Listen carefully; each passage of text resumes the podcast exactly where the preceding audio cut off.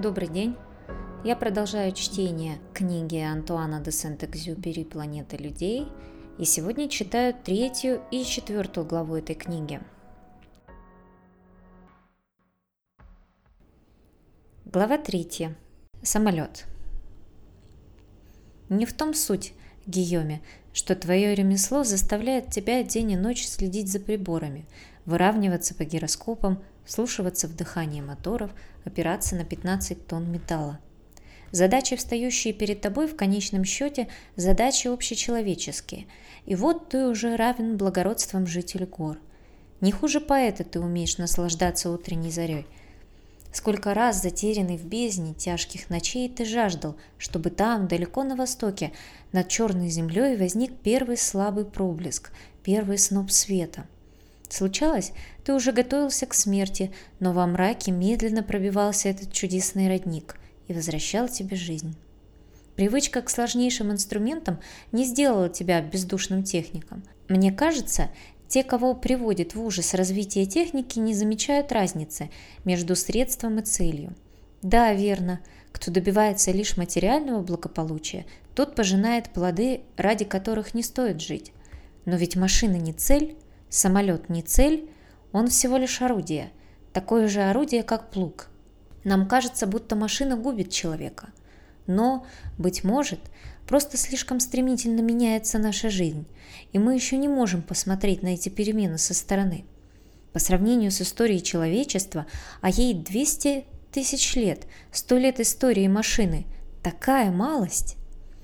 Мы едва начинаем осваиваться среди шахты и электростанций – мы едва начинаем обживать этот новый дом. Мы его даже еще не достроили. Вокруг все так быстро изменилось. Взаимоотношения людей, условия труда, обычаи. Да и наш внутренний мир потрясен до самого основания. Хоть и остались слова «разлука», «отсутствие», «даль», «возвращение», но их смысл стал иным.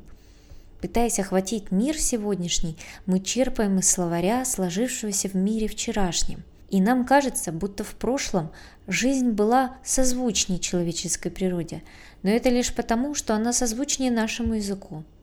Мы едва успели обзавестись привычками, а каждый шаг по пути прогресса удвоил нас все дальше от них. И вот мы скитальцы, мы еще не успели создать себе отчизну. Все мы – молодые дикари, мы не устали дивиться новым игрушкам. Ведь в чем смысл наших авиационных рекордов? Вот он, победитель. Он летит всех выше, всех быстрей. Мы уже не помним, чего ради посылали его в полет. На время гонка сама по себе становится важнее цели. Так бывает всегда. Солдат, который покоряет земли для империи, видит смысл жизни в завоеваниях, и он презирает колониста. Но ведь затем он и воевал, чтобы на захваченных землях поселился колонист. Упиваясь своими успехами, мы служили прогрессу – Прокладывали железные дороги, строили заводы, бурили нефтяные скважины. И как-то забыли, что все это для того и создавалось, чтобы служить людям. В пор завоеваний мы рассуждали как солдаты. Но теперь настал черед поселенцев.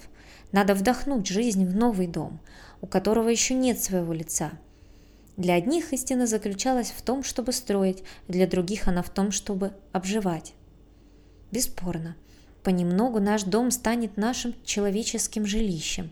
Даже машина, становясь совершеннее, делает свое дело все скромнее и незаметнее. Кажется, будто все труды человека, создателя машины, все его расчеты, все бессонные ночи над чертежами только и проявляются во внешней простоте. Словно нужен был опыт многих поколений, чтобы все стройней и чеканней становилась колонна, киль корабля или фюзеляж самолета, пока не обрели, наконец, первозданную чистоту и плавность линий груди и плеча.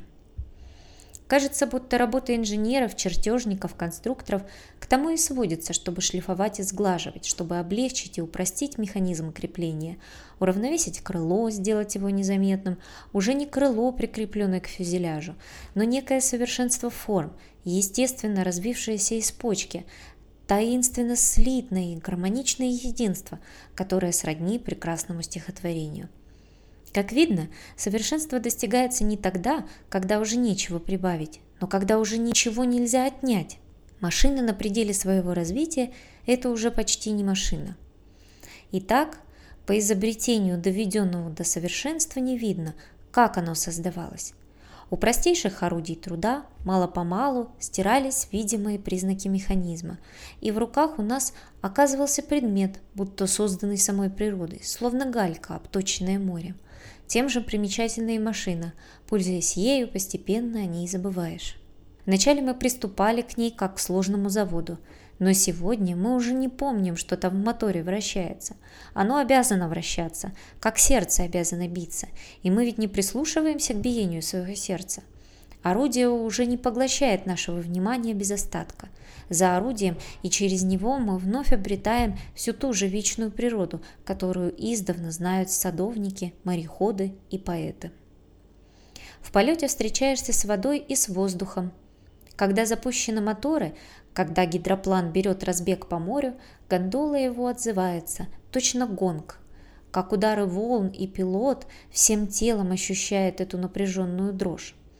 Он чувствует, как с каждой секундой машина набирает скорость, и вместе с этим нарастает его мощь. Он чувствует, как в 15-тонной громаде зреет та сила, что позволит взлететь. Он сжимает ручку управления, и эта сила, точно дар, переливается ему в ладони – он овладевает этим даром, и металлические рычаги становятся послушными исполнителями его воли. Наконец, мощь его вполне созрела, и тогда легким неуловимым движением, словно срывая спелый плод, летчик поднимает машину над водами и утверждает ее в воздухе. Глава 4. Самолет и планета. Да, конечно, самолет – машина – но при том, какое орудие познания? Это он открыл нам истинное лицо Земли. В самом деле, дороги веками нас обманывали. Мы были точно императрица, пожелавшая посетить своих подданных и посмотреть, довольны ли они ее правлением. Чтобы провести ее, лукавые царедворцы расставили вдоль дороги веселенькие декорации и наняли статистов водить хороводы – Кроме этой тоненькой ниточки, государь ничего не увидела в своих владениях и не узнала, что на бескрайних равнинах люди умирают с голоду и проклинают ее. Так и мы брели по извилистым дорогам. Они обходят стороной бесплотные земли, скалы и пески, верой и правдой служат человеку. Они бегут от родника до родника, они ведут крестьянина от гумна пшеничному полю, принимают у хлева едва проснувшийся скот и на рассвете выплескивают его в люцерну. Они соединяют деревню с деревней, потому что деревенские жители не прочь породниться с соседями. А если какая-нибудь дорога и отважится пересечь пустыню, то в поисках передышки будет без конца петлять от оазиса к оазису. И мы обманывались их бесчисленными изгибами, словно утешительной ложью – на пути нам то и дело попадались орошенные земли, плодовые сады, сочные луга, и мы долго видели нашу тюрьму в розовом свете. Мы верили, что планета наша влажная и мягкая. А потом наше зрение обострилось, и мы сделали жестокое открытие. Самолет научил нас двигаться по прямой. Едва оторвавшись от земли, мы покидаем дороги, что сворачивают к водоемам и хлевам или вьются от города к городу. Отныне мы свободны от милого нам рабства, не зависим больше от родников и берем курс на дальние цели. Только теперь с высоты прямолинейного полета мы открываем истинную основу нашей Земли – фундаменты скал, песка и соли, на котором, пробиваясь там и сям, словно мох среди развалин, зацветает жизнь. И вот мы становимся физиками, биологами, мы рассматриваем поросль цивилизаций, они украшают собой долины и кое-где чудом расцветают, словно пышные сады в благодатном климате.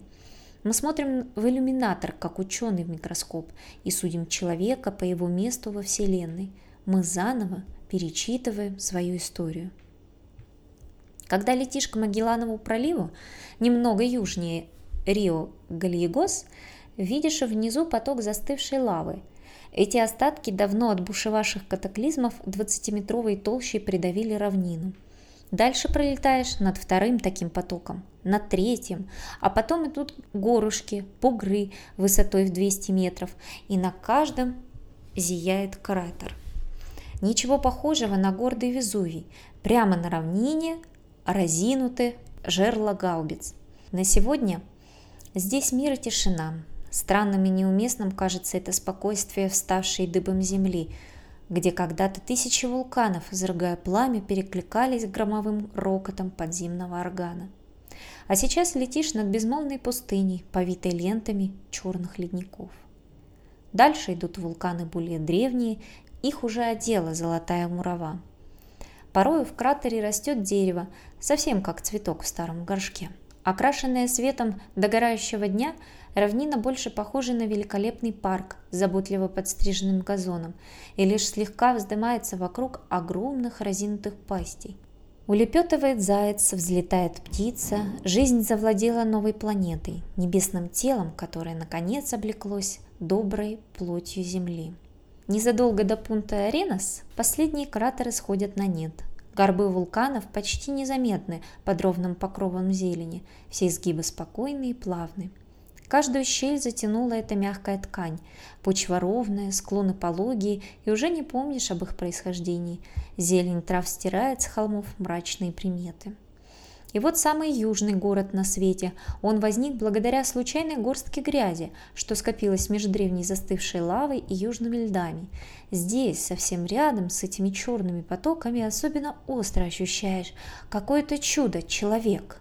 Редкостная удача, Бог весть как, Бог весть почему этот странник забрел в сады, которые словно только его и ждали, в сады, где жизнь возможна лишь одну геологическую эпоху, краткий срок, мимолетный праздник среди нескончаемых будней.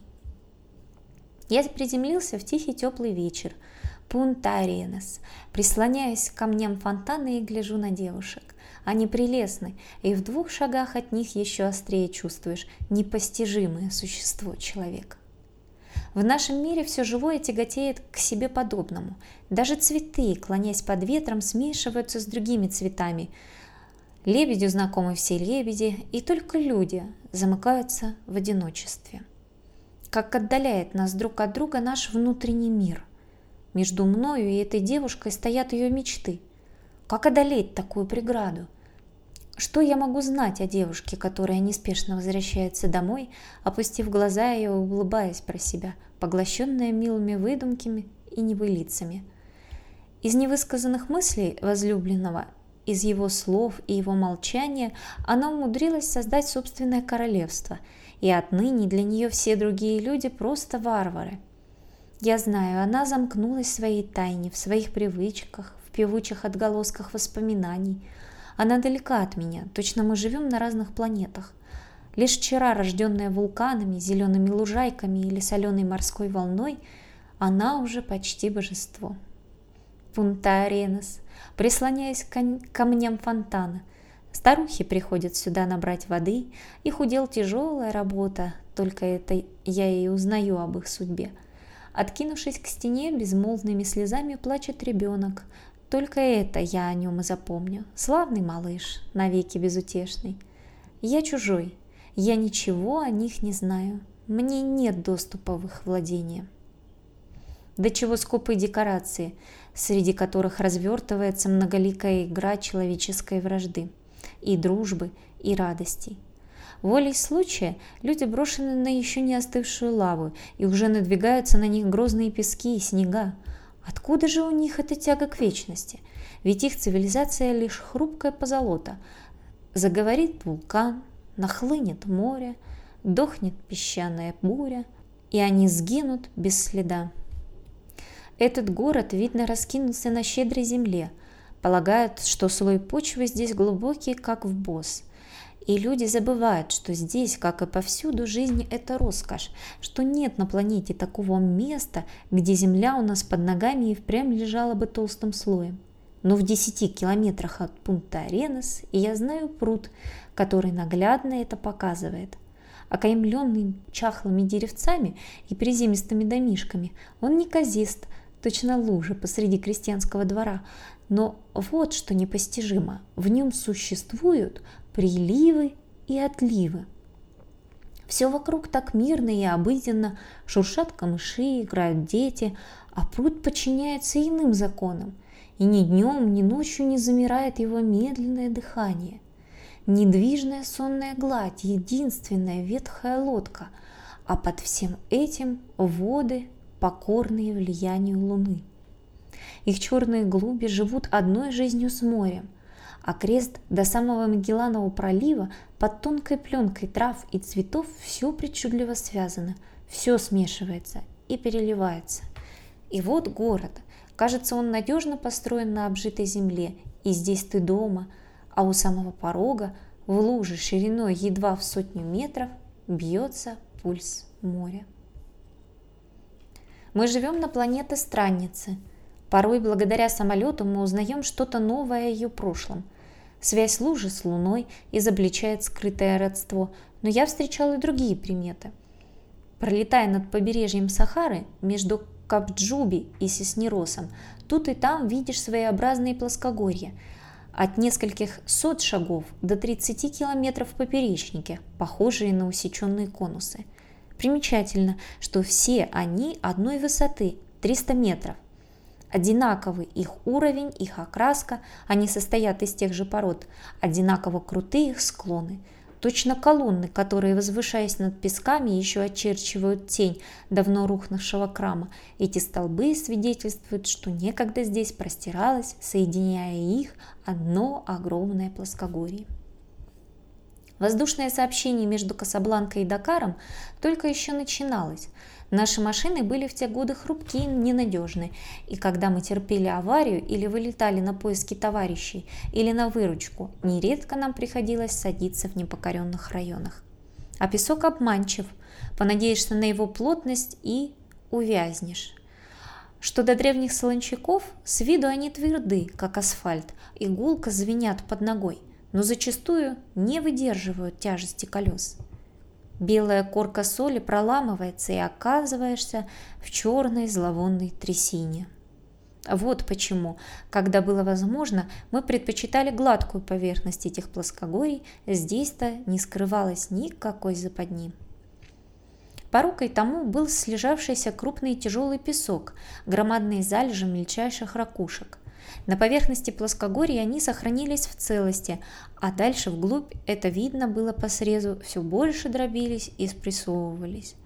В самых древних пластах в основании массива уже образовался чистейший известняк – и вот в ту пору, когда надо было выручать из плена наших товарищей, Рена и Серра, захваченных непокоренными племенами, я доставил на такое плоскогорье Мавра, посланного для переговоров, и прежде чем улететь, стал вместе с ним искать, где бы ему сойти вниз. Но со всех сторон наша площадка отвесно обрывалась в бездну круто не спадающими складками, точно тяжелый каменный занавес. Спуститься было немыслимо. Надо было лететь, искать более подходящее место, но я замешкался.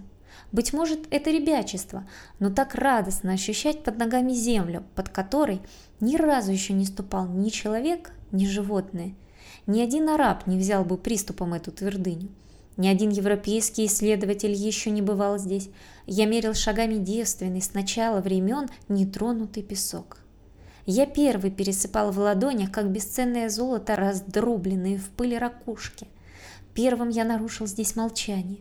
На этой полярной льдине, которая от века не взрастила ни единой былинки, я, словно занесенная ветрами семя, оказался первым свидетельством жизни. В небе уже мерцала звезда, я поднял к ней глаза. Сотни тысяч лет, думал я, эта белая гладь открывалась только взором светил незапятнанная чистая скатерть, разосланная под чистым, под чистыми небесами. И вдруг сердце у меня замерло, словно на пороге необычайного открытия. На этой скатерти в каких-нибудь 30 шагах от меня чернел камень. Под ногами лежала трехсотметровая толща спрессованных ракушек. Этот сплошной гигантский пласт был как самый неопровержимый довод. Здесь нет и не может быть никаких камней. Если и дремлют там, глубоко под землей, кремни, плод медленных превращений, совершающихся в недрах планеты, каким чудом один из них могло вынести на эту нетронутую поверхность? С бьющимся сердцем я подобрал находку, плотный черный камень величиной с кулак, тяжелый как металл и округлый, как слеза. На скатерть, разосланную под яблони, может упасть только яблоко – На скатерть, разосланную под звездами, может падать только звездная пыль. Никогда ни один метеорит не показывал так ясно, откуда он родом. И, естественно, подняв голову, я подумала, что небесная яблоня должна была уронить еще плоды. И я найду их там, где они упали. Ведь сотни и тысячи лет ничто не могло их потревожить. И ведь не могли они раствориться в этом песке. Я тотчас спустился на поиски, чтобы проверить догадку. Она оказалась верна. Я подбирал камень за камнем, примерно по одному на гектар. Все они были точно капли застывшей лавы. Все твердые, как черный алмаз. И в краткие минуты, когда я замер на вершине своего звездного дождемера, предо мною, словно разом, пролился этот длившийся тысячелетие огненный ливень. Но всего чудеснее, что там, на выгнутой спине нашей планеты, между намагниченной скатертью и звездами, поднялся человеческий разум, в котором мог отразиться, как в зеркале, этот огненный дождь. Среди извечных напластований мертвой материи человеческое раздумье – чудо. И они приходили, раздумья, Однажды авария забросила меня в сердце песчаной пустыни, и я дожидался рассвета. Склоны дюн, обращенные к луне, сверкали золотом, а противоположные склоны оставались темными до самого гребня, где тонкая четкая линия разделяла свет и тень. На этой пустынной верфи, исполосованной мраком и луной, царила тишина прерванных на час работ, а, быть может, безмолвие капкана, и в этой тишине я уснул. Очнувшись, я увидел один лишь водоем ночного неба, потому что лежал я на гребне дюны, раскинув руки лицом к этому живозвездному садку. А еще я не понимал, что за глубины мне открылись, между ними и мною не было ни корня, за которым можно было ухватиться, ни крыши, ни ветви дерева, и уже во власти головокружения я чувствовал, что неудержимо падаю, стремительно погружаясь в пучину. Но нет, я не падал, Оказалось, весь я с головы до пят привязан к земле, и странно умиротворенный я предавался ей всею своей тяжестью. Сила тяготения показалась мне всемогущей, как любовь. Всем телом я чувствовал, земля подпирает меня, поддерживает, несет сквозь бескрайнюю ночь. Оказалось, моя собственная тяжесть прижимает меня к планете, как на крутом вираже – всей тяжестью вжимаешься в кабину, и я наслаждался этой великолепной опорой, такой прочной, такой надежной, и угадывал под собой выгнутую палубу моего корабля. Я так ясно ощущал это движение в пространстве, что ничуть не удивился бы, услыхав из недр земли жалобный голос вещества, мучимого непривычным усилием. Стон дряхлого парусника, входящего в гавань, пронзительный скрип перегруженной баржи — но земные толщи хоронили безмолвие. Но плечами я ощущал силу притяжения, всю ту же гармоничную, неизменную, данную на века. Да, я не анделим от родной планеты. Так гребцы затонувшей галеры, прикованные к месту свинцовым грузом, навеки остаются на дне морском. Затерянный в пустыне, окруженный опасностями, беззащитный среди песков и звезд, отрезанный от магнитных полюсов моей жизни немыми далями, раздумывал я над своей судьбой. Я знал, на то, чтобы возвратиться к этим животворным полюсам, если только меня не разыщет какой-нибудь самолет и не прикончит завтра мавры, уйдут долгие годы, недели и месяцы. Здесь у меня не оставалось ничего – всего лишь смертный, заблудившись среди песков и звезд, я сознавал, что обладаю только одной радостью – дышать. Зато вдоволь было снов наяву. Они прихлынули неслышно, как воды родника, и сперва я не понял, откуда она, эта охватившая меня нега. Ни голосов, ни видений, только чувство, что рядом кто-то есть, близкий, родной друг. И вот сейчас, сейчас я его узнаю. А потом я понял и, закрыв глаза, отдался колдовству памяти. Был где-то парк, густо заросший темными елями и липами, и старый дом, дорогой моему сердцу. Что за важность, близок он или далек? Что за важность, если он и не может ни укрыть меня, ни обогреть, ибо здесь он только греза? Он существует, И этого довольно. В ночи я ощущаю его достоверность. Я уже не безымянное тело, выброшенное на берег. Я обретаю себя. В этом доме я родился. Память моя полна его запахами, прохладой его прихожих, голосами, что звучали в его стенах. Даже кваканье лягушек в лужах и то донеслось до меня. Не так нужны были эти бесчисленные приметы, чтобы вновь узнать самого себя, чтобы понять, откуда, из каких утрат возникает в пустыне чувство одиночества чтобы постичь смысл ее молчания, возникающего из бесчисленных молчаний, когда не слышно даже лягушек.